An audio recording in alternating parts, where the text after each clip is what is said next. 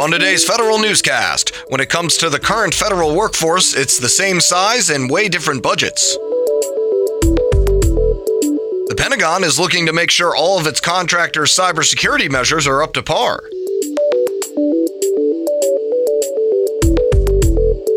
And Immigration and Customs Enforcement may want to start holding its contractors more accountable. These stories and more in today's federal newscast.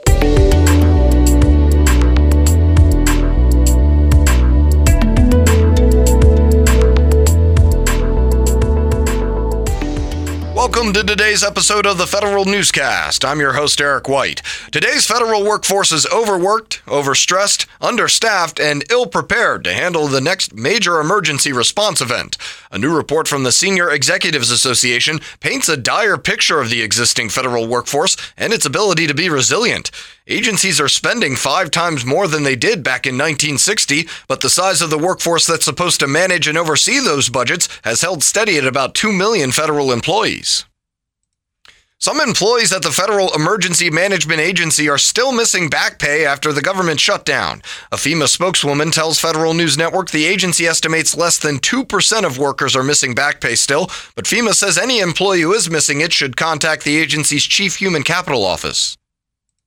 President Trump taps David Bernhardt to be the next Secretary of the Interior Department. He's been serving as acting secretary since former Secretary Ryan Zinke's departure.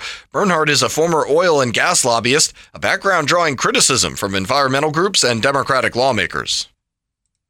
An easier way to compare and learn about federal health plans is coming. Federal News Network's Jason Miller has more. The Office of Personnel Management plans to take the Federal Employee Health Benefit Program to the cloud. Well, at least a central portal for employees to use would be in the cloud.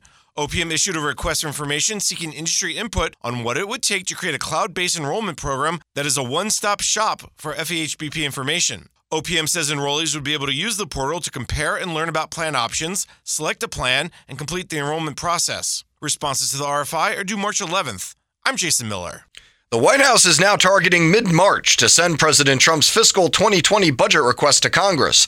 A senior OMB official confirms the new timeline. This will be the third straight year the president missed the deadline to send his budget to the Hill. OMB sent the president's 2018 request in May of 2017 and the 2019 request in mid February 2018.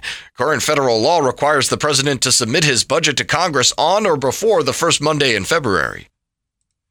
The Departments of Justice, Homeland Security, Commerce, and six other federal entities have undertaken hundreds of operations to stop the theft of intellectual property over the last year.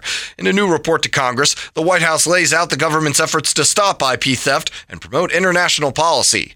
The FBI alone conducted 54 new investigations, making 22 arrests, winning 12 convictions, and getting more than $64 million for victims.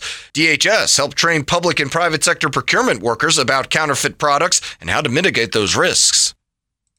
A bipartisan group of 26 senators are calling on the Defense Department to keep the pedal to the metal when it comes to auditing the Pentagon's finances. In a recent letter, the senators ask Acting Defense Secretary Patrick Shanahan to complete the next audit by the end of fiscal 2019. DoD finished and failed its first ever audit last year.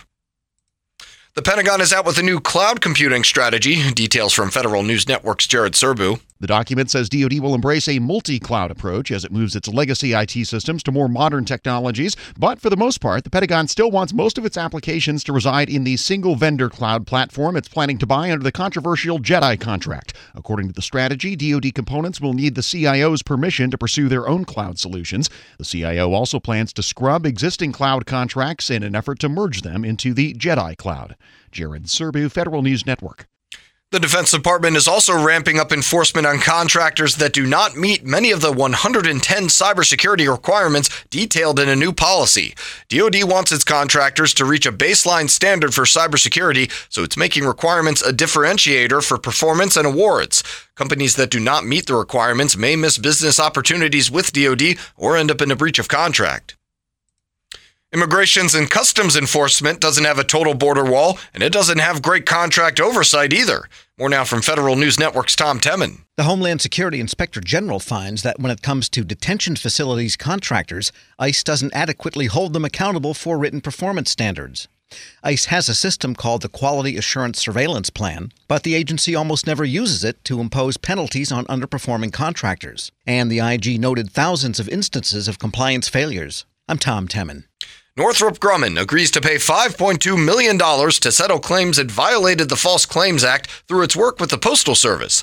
The Justice Department had alleged Northrop Grumman overcharged USPS under its Enterprise Technology Services contract. The Postal Service spends more than $13 billion each year on contracted supplies and services.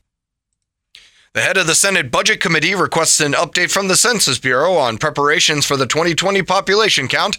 Wyoming Republican Mike Enzi has asked Census Director Steven Dillingham to shed light on how many new hires the agency has made to oversee its biggest IT contractor.